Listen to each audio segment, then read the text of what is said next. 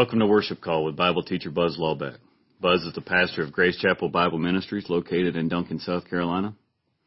This ministry is dedicated to the verse by verse teaching of God's Word and discipleship programs aimed at strengthening the faith of God's people. Now here's today's message. Matthew 25 verse 1. Then the kingdom of heaven will be comparable to ten virgins who took their lamps and went out to meet the bridegroom. Five of them were foolish, and five of them were prudent. For when the foolish took their lamps, they took no oil with them. But the prudent took oil in flasks along with their lamps. Now, while the bridegroom was delaying, they all got drowsy and began to sleep. But at midnight there was a shout, Behold, the bridegroom comes! Come out and meet him! Then all the virgins rose and trimmed their lamps. The foolish said to the prudent, Give us some of your oil, for our lamps have gone out. But the prudent answered, No, there will not be enough for us and you too. Go instead to the dealers and buy some for yourselves. And while they were going away to make the purchase, the bridegroom came, and those who were ready went in with them to the wedding feast, and the door was shut. Later, the other virgins also came, saying, Lord, Lord, open up for us. But he answered, Truly I say to you, I do not know you. Be on alert then, for you do not know the day nor the hour. And this is the word of the Lord. This is the fifth day of the week in God's created order, the 22nd day of the second month, 2024th year of our Lord. And this is another fine day in the Lord. Father in heaven, thank you for this opportunity each and every morning that you wake us up. The opportunity where uh, uh you've disciplined us to uh, to crawl out of the rack, and for those of us who are meeting this early in the morning, um, to hear your word, and and and for those later on, and and they're going to to hear this uh, message. We pray, Heavenly Father, for all of us that you open up the heart, our hearts to to hear it and to to proclaim it and to be comforted by it. We pray these things in Christ's name. Amen. Well, again, we are on the Olivet Discourse, and this is the this is to answer. This continues on the narrative, the conversation that Jesus had specifically with Peter, James, John, and Andrew, Peter's brother, when they came to him and said, uh, when first of all they were admiring the the, the wonderful structures all around, and Jesus then tells them that uh, all these things are going to be torn down, and uh, then they ask him the question, when when when are the when's the sign uh, when are these things going to when are these things going to happen? And the end of the age and the sign of your coming. And so our narrative for the last uh, what 14 15 uh, for the last two weeks have been this very important. You know this uh, the Olivet discourse has been the one thing that I had looked at that I dreaded because there was throughout my life, I, throughout my doctrinal days, throughout my days of studying, I, I, I, st- I tried to fit the church in all of this, and and reading through the, I, I just could not, I could not fit. It, it was hard to to try to figure out what's the church and where's the church fit into all this stuff. And when I learned to when I learned this important principle that to set the church aside, to remove the church from this. Because the truth is, the church is not even thought of. The context is not the church. Not at all. Except for a slight, uh, a slight provision that the, when the Lord returns, He returns with His bride. The church is His bride. The church is still a mystery. The, many of us do not want to, to admit it, but the Bible is more Jewish than it is Christian. And uh, uh, there is, but that doesn't mean that it's not edifying. It doesn't mean that uh, that it's not as the as the this, as in the writing as is written that all Scripture is God breathed and is profitable for reproof, for the training in righteousness, that the man of God might be adequately equipped for every good work.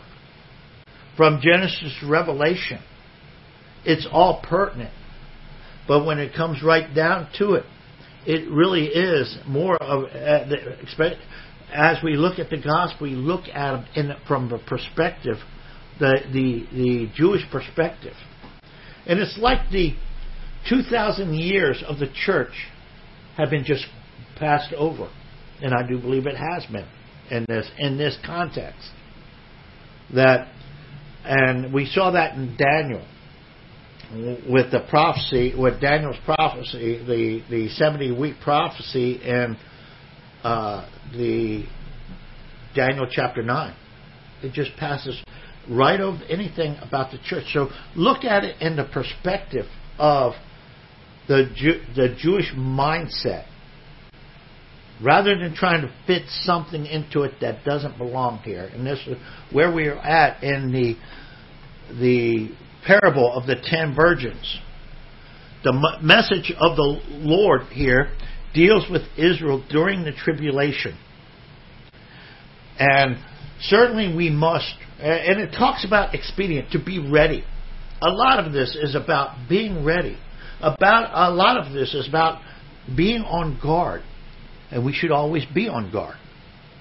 And that's a principle that we stand even in the church age. We do not know when the trumpet's going to sound, when we're going to leave the body and and meet the Lord in the air. We don't know the day of our death, nor do we know the day of the rapture. And we must be ready. So that the principle of readiness always stands. But specifically here in the in this particular parable and other parables, it still stands that we must that they must be ready. So the, the context is the Israelites within the tribulation, and as well as the believing Jews. Let's just say the tribulational saints, both Jew and Gentile. So the teachings of Jesus is presenting to the disciples, and it includes the parables the and all centers around the coming of the Lord at the end of the tribulation. So first, let's discuss the participants of this. There's a wedding supper, and I love this. Tim, you love this as well because uh, you've taught this. It's the the marriage supper, the Jewish wedding feast. So much the custom of the Jewish wedding feast. So much is pictured here, and it's uh, in this chapter as well. So we come into the the wedding feast. And first of all, let's take a look at who the participants are. First of all, the ten virgins. And I'm not chastising anyone, I'm saying to myself, because I used to think the ten virgins were the church. No, it's not. The ten virgins are the t- ten virgins are not the bride. First of all, let's take a look at the the wedding feast. Uh, and what what we customary would happen during a wedding uh, to, to, the engagement? Normally, it would be a arranged marriage that the two fathers would come together: the father of the bride and father of the groom. The the bride and the groom may have not even known each other. They may not even know each other. But the two fathers would come together and and they would what do you call? And they would make a deal.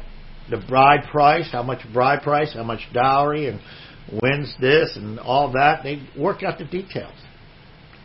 And when they would finally get done, they would they would probably have themselves a little bit of wine. They would seal the covenant, and and those two would be considered married. Uh, the the contract, and the only way to get out of that contract would be a divorce. All right, there would be a waiting period of about a year, and, and it would it, it would be a year's waiting period, and this would be to to test the faithfulness of the bride and all that. And within a year, the bride would know that the time was near. But she would not know the day nor the hour because the bridegroom would come at a at a time which again it could be at night it could be at midnight it could be during the day she would not know she just had to be ready she had to make sure that that she had the uh, her hairdresser, the coins. She had to make sure that the uh, in her hair she had to make sure that everything was in place and ready to go at a moment's notice. She couldn't tell. She couldn't keep the bridegroom waiting. She couldn't just like like when when a girl's dating and she's still in there prepping and the the her her boyfriend is sitting on the couch waiting for her to come out and so they could go out on date. It wasn't not like that. You don't keep the bridegroom ready. You're either ready or you go, and you're you're whisk off with them. You got to be ready. Um, so you have, and and there'd be a, there'd be a great ceremony. There, the wedding feast would would last a week, and it would have its guests, and it would have everyone in place to, and everyone. Listen, it's not just the bride that has to be ready. But it also has to be all those that are to attend and the, those special people because the the ten, again the ten virgins are not the bride. They are the bride's maid. They are the bridesmaids. They have to be ready as well as the bride being ready. And so they they're a special. They are an honored place within that ceremony, and you can under, you can look at this. This was the most important day for all of their lives. The bridesmaids were specially selected by the bride. They were her best friends. They uh, they had to. You see, in in our wedding day, the bridesmaids were they all they all knew what day it would be.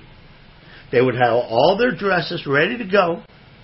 And it would be a nightmare for any of them to dishonor the bride.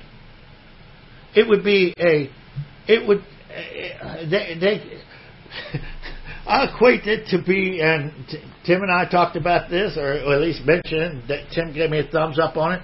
It's like going out for those those nightmare dreams where uh, where we're falling out for inspection, and we got our we've got our uniforms on. And we're standing there waiting for them to be inspected by the general, and we look down, we got our tennis shoes on rather than our Corfams. Um, going to school. Remember your school about going to school and you're unprepared. You wow, I'm back at school. I don't know where my classes are. I don't know what I'm, I don't know what I'm wearing, or maybe I'm wearing my pajamas going to school. Whatever.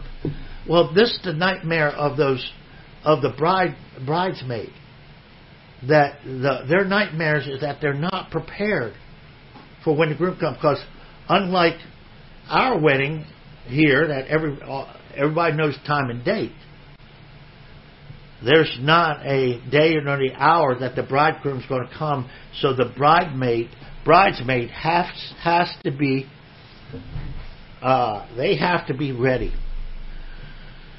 So we we of course in in the wedding the the man of honor is the bridegroom, and and we and it is we begin with this that the the Son of God or the Son of Man, he is the last Adam, and Jesus Christ is the last Adam, and and as Adam, he's going to come to do what the first Adam could not do.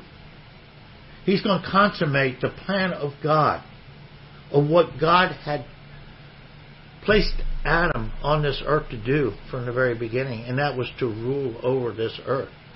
Genesis 1 26 and 27. But Adam would not be alone. Remember that in Genesis chapter 2 is not it's not good for uh, the Lord said it's not good for the man to be alone. I will create him a helper. And going back into Genesis chapter 1, he creates both man and woman. as dominion rulers over this earth, to rule over the fish of the sea, the birds of the sky, and every, over every creeping thing. They were to rule over this earth. Of course, sin put an end to that. When Adam became a lawbreaker, it disqualified him. It disqualified his bride. It disqualified mankind. But what God had purposed from the beginning, He intends to bring to its furthest conclusion. So that Jesus Christ is the last Adam, and He has proved Himself worthy. He had, in obedience, He went to the cross. He died on the cross. He was taken off that cross, buried. He rose again. He ascended into heaven, and He's now sitting at the right hand of the Father at the time of Pentecost, it stops the clock on Israel. And the clock begins to tick on the church. However long the church age is going to be. It could be it could be a lot further. I believe it's I believe it's close to the time that the church is going to be taken, but we don't know. But with every day there's the opportunity of those to receive the gospel to to trust in the Lord Jesus Christ and be, to become and to enter into that relationship with the Lord Jesus Christ. All right, so it's going to be in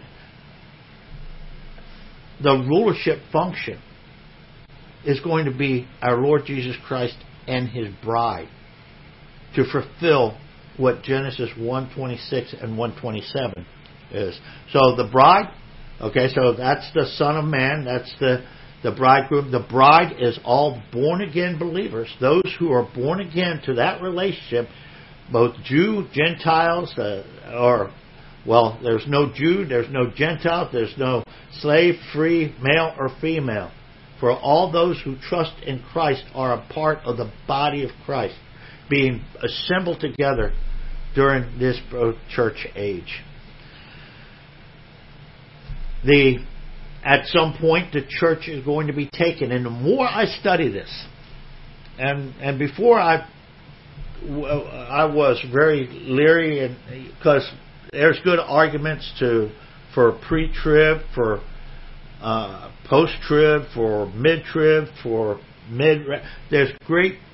Uh, those who've studied this have laid it out under their hermeneutical principles. That, but the more I study especially uh, the more I study this, the Olivet Discourse, the more I do believe and and and stand upon a pre-trib rapture, because all focus is upon Israel.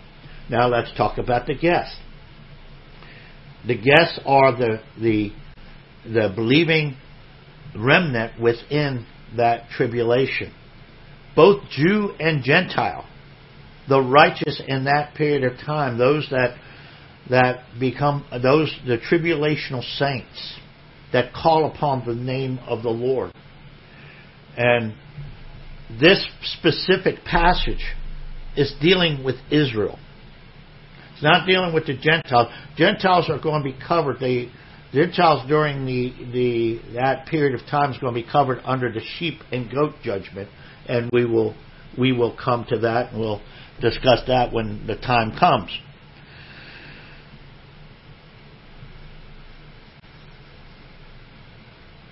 So when Jesus comes back, it's going to be first of all we're going to have the the end of the age. We're coming up to the end of the age. Remember, these are the signs of the end of the age, and there are those who are watchful.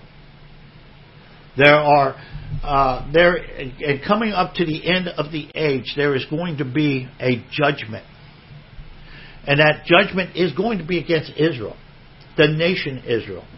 They will have, they will still have that, uh, the, the, the judgment of God's going to come not only to this world, uh, this world, but Israel themselves are going to have things that uh, the the national sins which they are going to be answered to as well.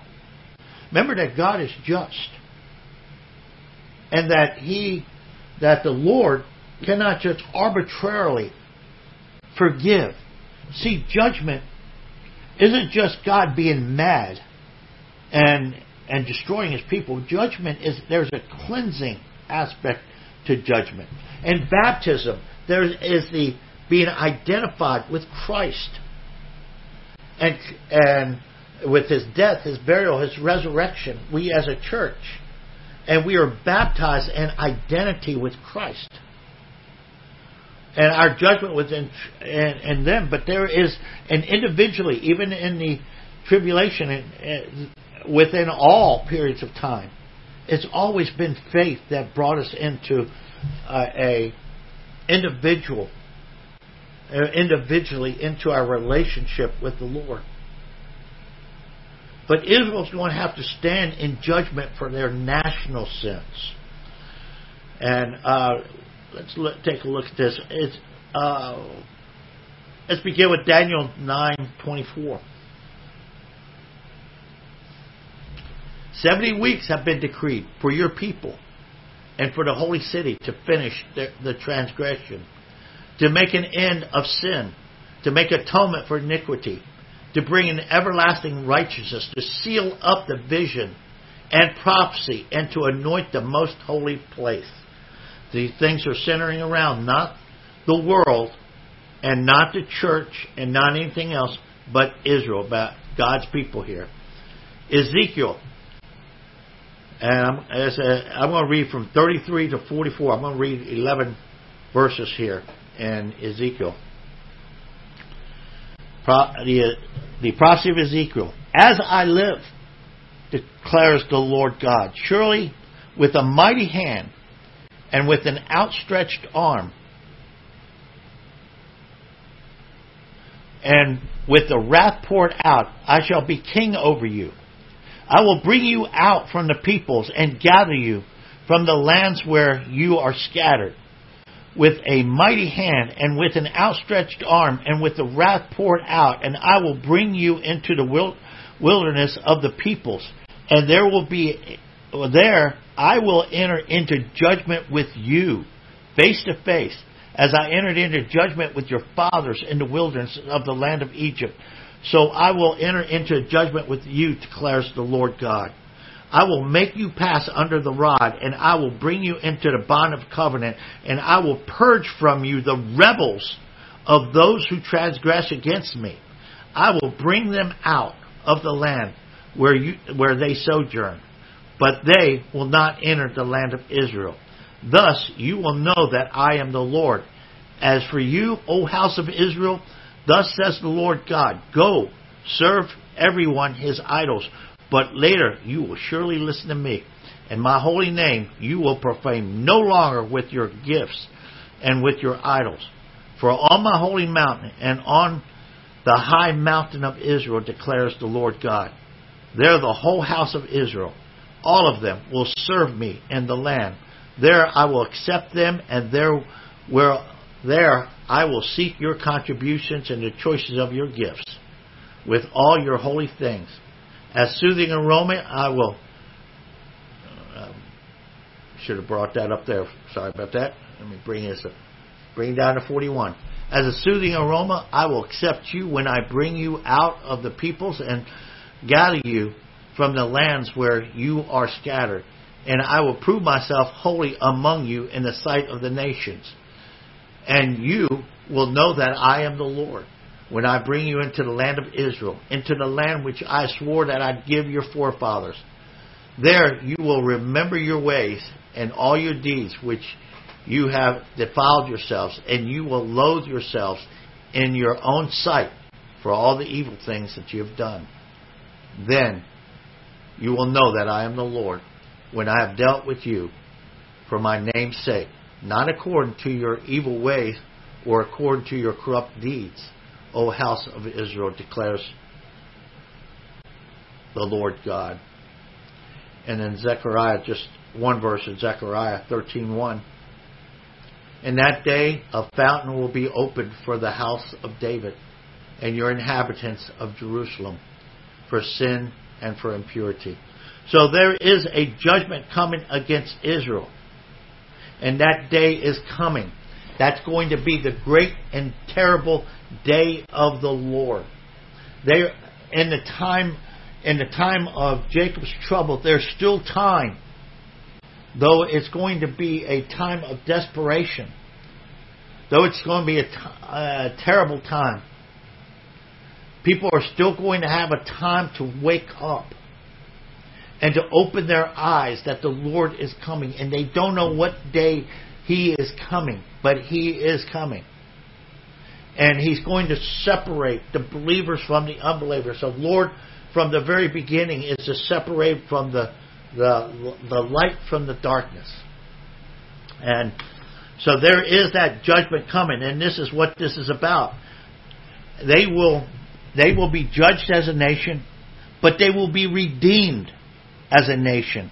For after the judgment, which is pur- purification, they're going to purge.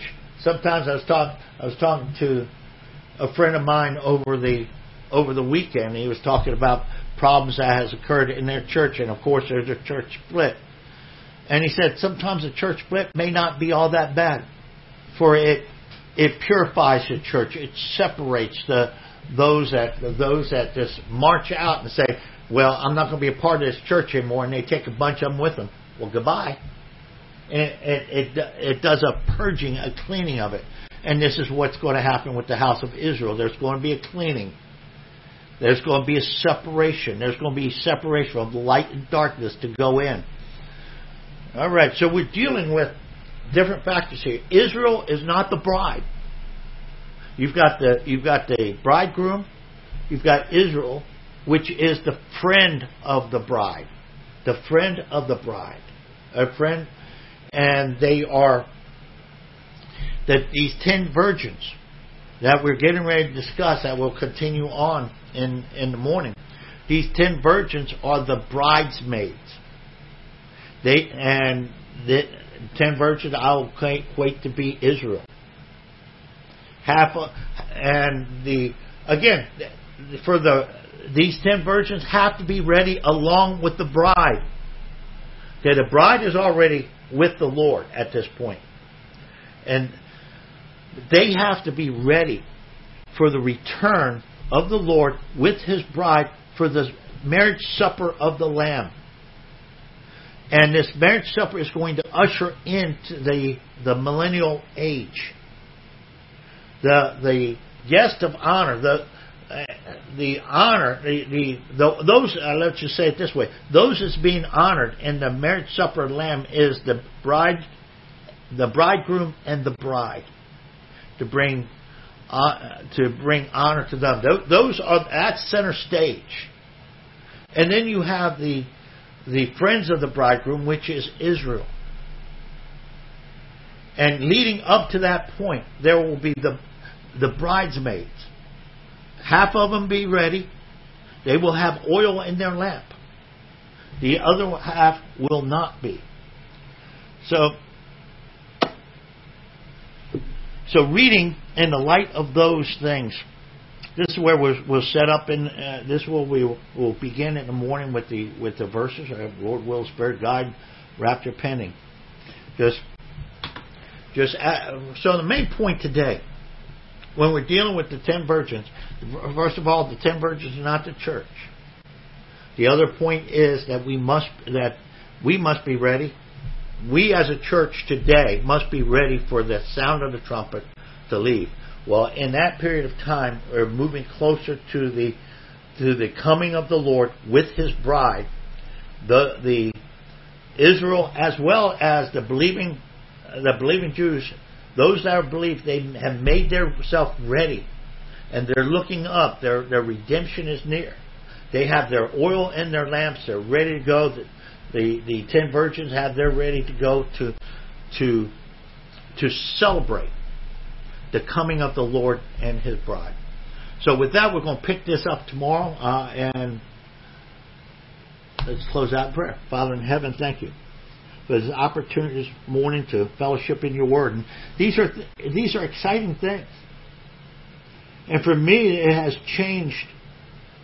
Your Word has changed my own presuppositions and how many ways that I've tried to fit the church in all these things. And in some ways, it it does still tweak my presuppositions that I have that I have to push out myself. To let the word speak for what the word says and the time in which it. Thank you for your word. Thank you for the spirit that guides us, that comforts us, that teaches us. We pray that we continue to seek out the truth and as good Bereans to make sure these things are correct. We pray these things in Christ's name. Amen. All right, another fine day in the Lord. Keep your armor on. Keep fighting good fight of faith. Lord will and Spirit guide. Wrap your pen and we'll be back here in the AM.